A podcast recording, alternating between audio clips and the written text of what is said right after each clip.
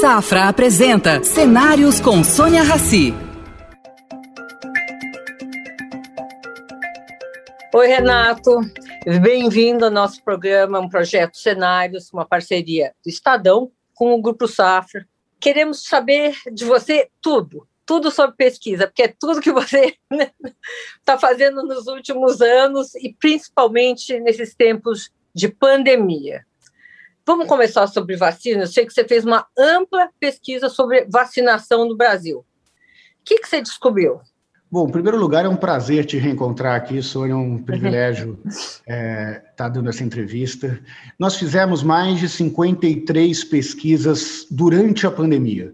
Então, dificilmente tem algum assunto relacionado à pandemia que nós não fomos é, a campo para tentar, tentar pesquisar.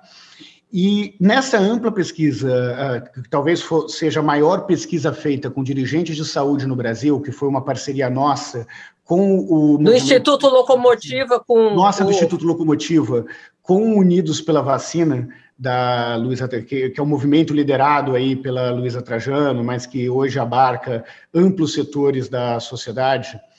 Eh, nós descobrimos alguns dados. Né? Primeiro, a reafirmação de que o SUS, o Sistema Único de Saúde, é algo que não existe em nenhum lugar do mundo. É, não tinha uma cidade que não tinha a presença do SUS, é, nós vimos pessoas distribuindo é, caixas é, com, com medicamentos, com testes para vacina de barco, em casas de palafita, em, em postos de saúde de palafita. No entanto, 19% das cidades brasileiras 19% das cidades brasileiras não têm internet em todas as suas unidades básicas de saúde.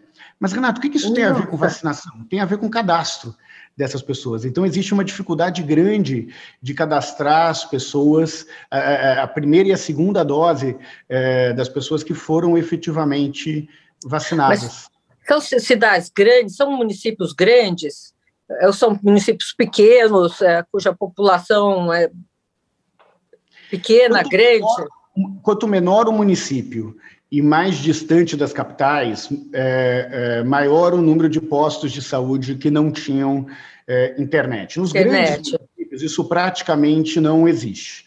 Os problemas que nós encontramos nos grandes municípios, nas regiões metropolitanas das capitais, está mais relacionado à abertura em final de semana. É, então, quando, em especial agora que nós estamos começando a, a, vacinar pessoas mais jovens e que, portanto, pessoas que estão é, é economicamente ativas, estão no mercado de trabalho, é, batem ponto, né? É, não abrir no final de semana é um dificultador grande para o processo de vacinação. É, esses dados que dessa pesquisa gigante que você que vocês fizeram juntos que, que mais te chamou a atenção? Além dessa essa coisa da internet, a vacinação, de alguma maneira, ela é rejeitada em alguns lugares. Como que funciona isso? Olha, é, a gente fez uma pesquisa com a população, e eu já falo esses dados, são alguns dados bastante é, assustadores. A pesquisa é, com Unidos pela Vacina, que foi a maior pesquisa já feita com gestores municipais de saúde, trouxe alguns problemas, além dos problemas é, físicos, né, os problemas relacionados à infraestrutura. Quando nós perguntamos é, quais eram as maiores dificuldades que esses gestores de saúde enxergavam na, na população, né, para conseguir aplicar a vacina na população, dois, é, duas questões chamaram bastante atenção. Uma relacionada à impossibilidade de um calendário amplo de vacinação. Como demoramos para ter vacina e ainda temos poucas vacinas, elas chegam de forma picada, você não consegue ter um calendário mais amplo. Isso dificulta o entendimento da população de qual é a sua vez de se vacinar. E eles também se preocupavam com o crescimento de fake news que, de alguma forma, relativizavam a importância que as vacinas têm. Fake news relacionadas desde a origem da vacina, né, como uh, a vacina chinesa, por exemplo, que, que era feito numa conotação pejorativa aí por alguns uh, dirigentes, há informações falsas mesmo relacionadas à vacina. Depois dessa pesquisa eh, com os gestores municipais, nós passamos a perguntar isso nas nossas pesquisas com, gerais com a população brasileira. E alguns números surpreendem. Por exemplo, mais de 25 milhões de brasileiros adultos, 25 milhões de brasileiros adultos acham que se tomarem a vacina, terão um chip implantado no seu corpo ou sofrerão uma alteração no seu DNA. E quando jacaré? Nós... Vão virar jacaré? É quase virar jacaré. É, quando nós perguntamos para essas pessoas se elas receberam alguma fake news relacionada à vacina, a grande maioria diz que não, que não recebeu nenhuma fake news. Ou seja, eles acreditaram na fake news. O que, Agora, é... esse chip ia proteger a, a, a, pessoa da Covid ou esse chip ia escanear o que ela está fazendo? Esse chip era para escanear todas as informações é, é, dessas pessoas, para oferecer um certo poder é, é de alguma potência é, internacional ao, aos hábitos dessas, é, dessas pessoas que tomassem a vacina, como se a vacina fosse uma grande conspiração mundial para dominar a população. Extraterrestre, nenhum... vocês fizeram alguma pergunta? Fizemos, fizemos, né? Se, é, é, é, é, sobre extraterrestres, não, mas nós fizemos sobre a Terra é plana ou se a Terra é redonda. E 11 milhões de brasileiros afirmam que não têm certeza que a Terra é redonda, que desconfiam que a Terra é plana. Isso é bem importante nesse, é, nesse momento, porque o que nós estamos tendo é uma desconfiança sobre a verdade factual. Sônia, de alguma forma, o nosso ofício é, é muito parecido. Você, como jornalista, busca a verdade factual. Eu, como pesquisador, busco a verdade factual. E quando nós não temos uma base mínima para ah, fazer esse debate, é, fica muito difícil, inclusive, a manutenção da saúde pública a manutenção de políticas públicas baseadas em evidência, e o risco disso com a não realização do censo é muito grande, de ter comprometidas políticas públicas baseadas em, é, em evidência, e aí vale a versão ao invés de valer o fato. Agora, eu, eu tenho uma curiosidade, eu não sei se você poderia me responder esse tipo de coisa. Antes eh, desse boom do, das mídias sociais, dos meios de comunicação uh, por internet, existia, será que essa dúvida? Ou essa dúvida foi implantada com fake news, com informação falsa, uh, deseducou, ou o cara nunca se educou para saber isso? Acho que existem duas questões aí.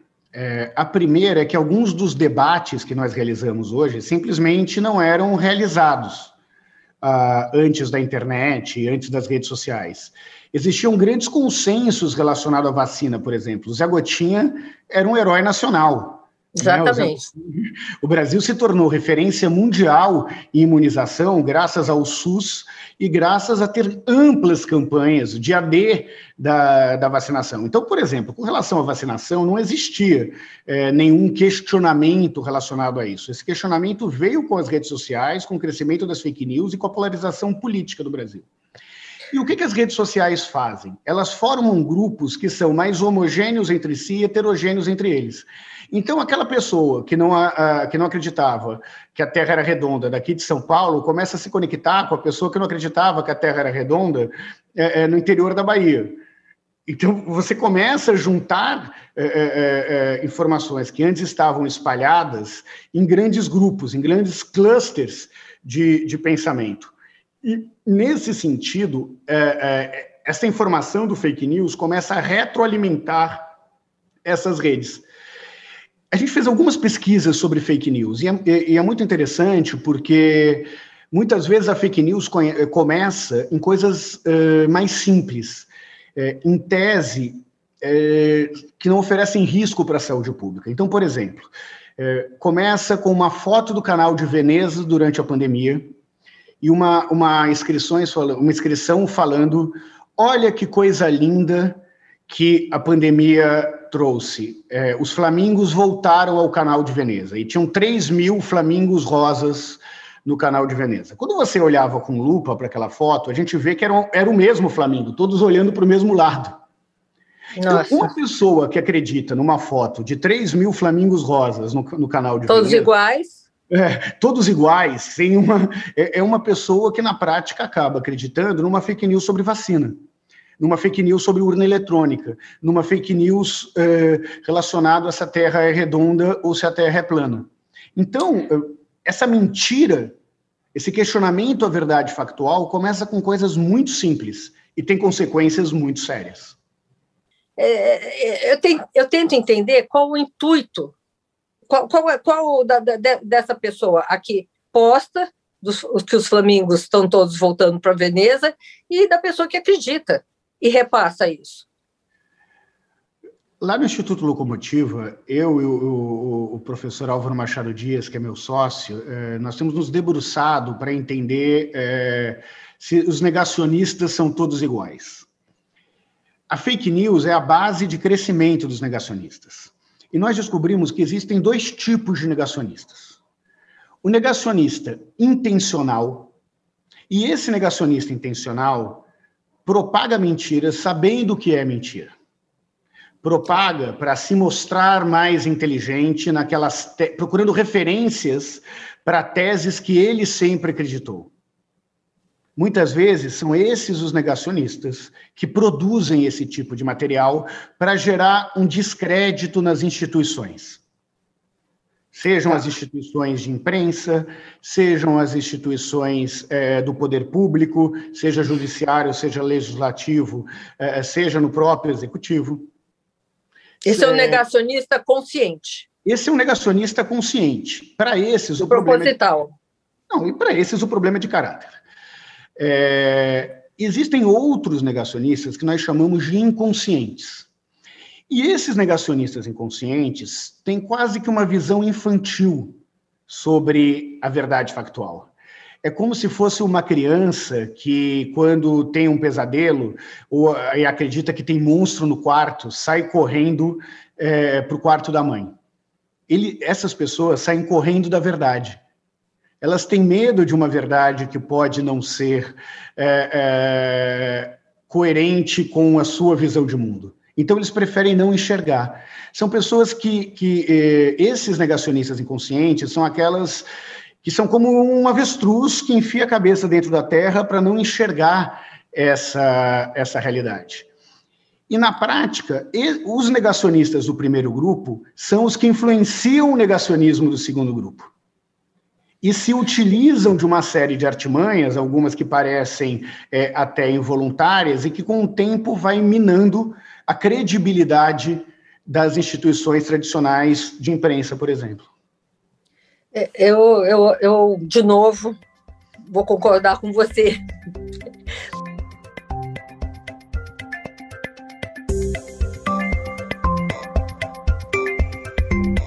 Renato, como é que as pessoas, ah, vamos dizer, mais conscientes e não negacionistas, estão agindo nessa pandemia? Como elas podem, de alguma maneira, ajudar? Eu, eu vou dar uma resposta que nem sempre eu mesmo consigo ter, é, praticar, tá? É, os absurdos são tão grandes nessa pandemia e em que a lógica da polarização faz com que a meta não seja buscar o consenso, buscar a verdade dos fatos, seja é, simplesmente destruir a opinião adversária. E aí quem as pessoas que acreditam na ciência, de fato, muitas vezes têm uma dificuldade, se sentem irritados com os negacionistas e respondem desqualificando os negacionistas. Quando a posição correta seria buscar exemplos que desmontam os argumentos negacionistas. Exatamente, Talvez entre... não combate. É, é, e não ir para o combate, porque se essas pessoas se sentem ofendidas, elas se sentem acuadas e voltam para aqueles medos mais arraigados e, portanto, não mudam de opinião. Talvez um bom exemplo que, que muitos dos que estamos assistindo hoje é, é, têm conhecimento de como lidar com o negacionismo foi o depoimento da doutora Luana na CPI.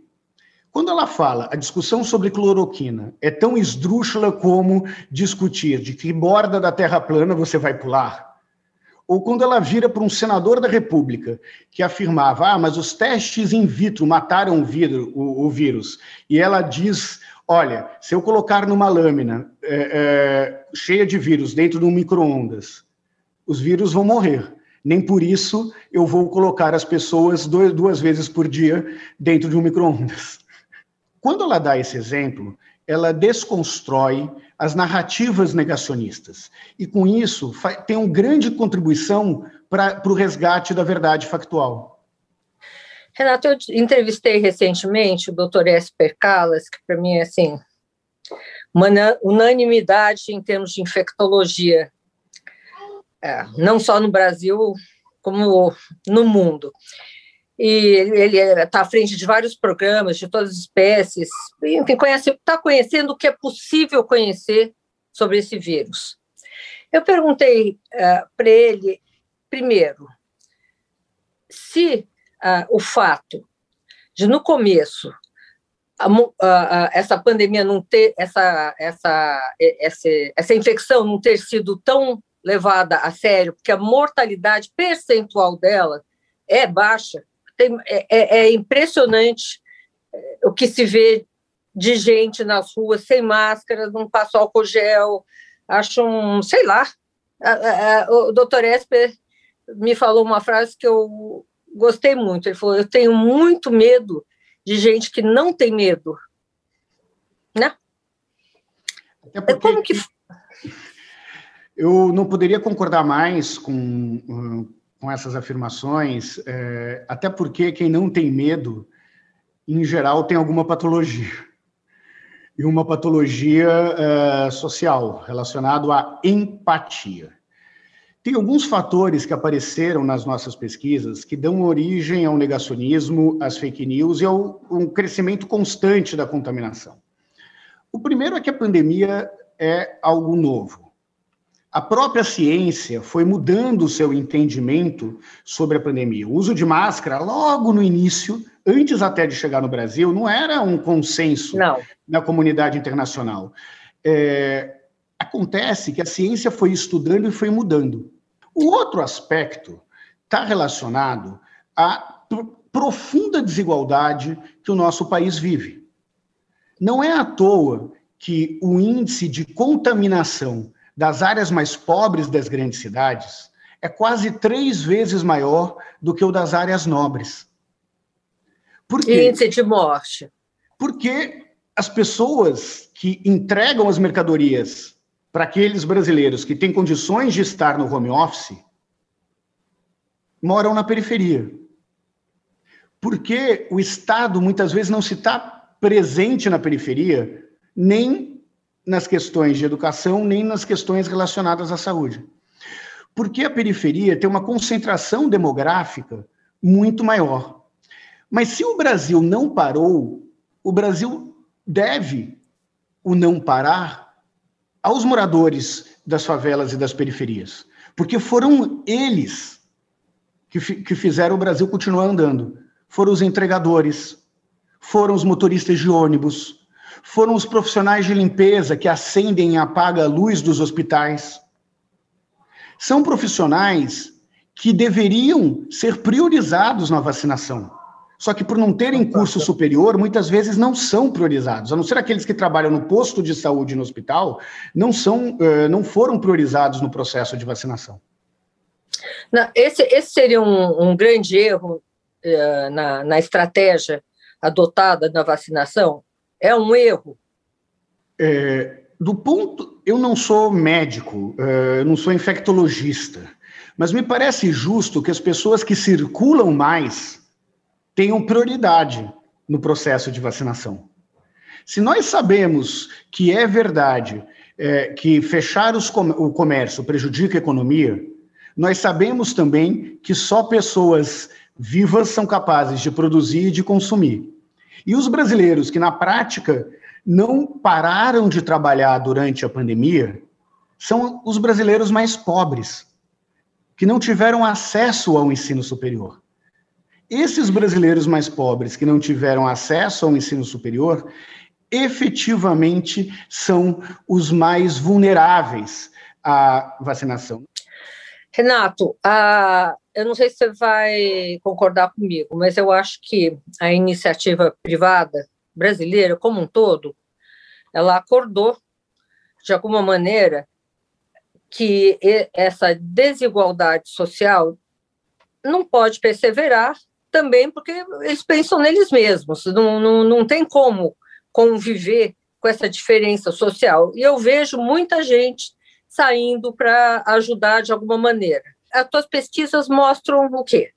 Nós fizemos uma série de pesquisas sobre doações. Pesquisas para entender como estavam efetivamente as doações, seja da ótica de quem precisa e seja da ótica de quem doa, mas também para conseguir ajudar grandes empresas, grandes fundos familiares sobre aonde deveria ir eh, os seus investimentos.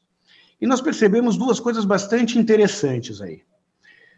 Primeiro, que a maior participação da iniciativa privada se deu em dois momentos em que o Estado faltou. E nesse momento, a iniciativa privada se uniu com as organizações do terceiro setor e foram distribuir alimentos, foram distribuir cartões de alimentação para essa população mais pobre. E efetivamente eram as organizações do terceiro setor como a CUFA, como Gerando Falcões, que fizeram isso chegar na, na, na mão de quem mais precisa. Né? 80% é, de quem das mães que receberam essas doações afirmam que não teriam condições de comer se não, foram, se não fossem essas doações. O segundo momento de grande contribuição se deu agora no movimento Panela Cheia, que foi um movimento liderado pela Frente Nacional Antirracista, um movimento liderado pela Central Única das Favelas e pelo Gerando Falcões, que se uniram e lançaram um grande movimento em busca de doações. E hoje melhorou essa situação de novo ou continua? Hoje é, com a volta do auxílio emergencial, a situação melhorou um pouco comparado a fevereiro, mas está longe de ser o suficiente para que esses brasileiros consigam se alimentar com dignidade. O isolamento social é quase impossível na favela. É quase impossível, em 20 metros quadrados, você manter quatro, cinco pessoas dentro da favela. O Data Vocês têm o Data Favela, né? Vocês têm o Data Favela. O Data Favela é um instituto de pesquisa que é uma parceria nossa do Instituto Locomotiva com a Central Única das Favelas e é especializado nesse território de mais de 16 milhões de pessoas. Sônia, 16 milhões de pessoas equivale à população da Bahia, de todo o estado da Bahia. É, essas nossas pesquisas têm mostrado alguns dados interessantes. Um dado de que a fome está presente, 68% dos moradores de favela não tiveram dinheiro para comprar comida ao menos uma vez nas últimas duas semanas. Tem mostrado que a maior uso depois da alimentação que esses brasileiros moradores de favela fazem do auxílio emergencial e das doações que recebem é repassar parte dessas doações para os seus vizinhos, parentes ou amigos. Então são pessoas que não têm nada e dividem. Reparte nada. Não é à toa que quando nós pegamos o número de pessoas que doaram na baixa renda, ela é maior do que o número de pessoas que doaram na alta renda. A número, número de pessoas físicas. Número de pessoas, não de valor, não de valor, porque não tem muito para doar, mas em número de pessoas, sim. Se, se na favela o seu vizinho tem comida, ninguém passa fome. Essa rede de solidariedade presente na favela foi bastante é, foi bastante importante, diria que foi fundamental aí para que esses brasileiros conseguissem comer durante a pandemia. Mas tem um outro aspecto que, essa, é, que foi muito uh, interessante, eu não, em 20 anos que eu trabalho com pesquisa, eu não tinha observado. Não era uma doação dessas grandes famílias, dessas grandes empresas, dos fundos familiares que se dava é, apenas com dinheiro ou alimentação. Eu vi os líderes comunitários fazendo uh, uh, conversas como essa que nós estamos tendo aqui pela internet com as pessoas mais ricas do Brasil. Foi um entendimento do que realmente salvaria vidas, ouvindo diretamente desses líderes comunitários e dessas ONGs que muitas vezes eram estigmatizadas. A quem está nos assistindo, os nossos internautas, como eles podem ajudar? se existe um canal de doação auditável e que eu boto a minha mão no fogo de que o dinheiro chega exatamente para quem mais precisa é o site Panela Cheia Salva, www.panelacheiasalva.com.br. Entra nesse site, que conta inclusive com o apoio do União São Paulo e da Unesco. O que nós temos visto, tanto no Gerando Falcões quanto na Central Única das Favelas, é uma parceria dessas grandes instituições eh, com as ONGs locais. Né? O ah, Falcões isso que eu queria te perguntar. Gerando Ela empresta a credibilidade favelas, dela, né? Mais de 3 mil municípios mais de 3 mil municípios, muitas vezes é, é, com parcerias locais que fazem é, com que essa capacidade de arrecadação que, é, que elas têm consigam desovar, inclusive nas organizações é, que ainda não são tão grandes e conhecidas e que não têm a reputação é, ainda que essas duas instituições têm. Isso, isso é bom a gente divulgar e falar.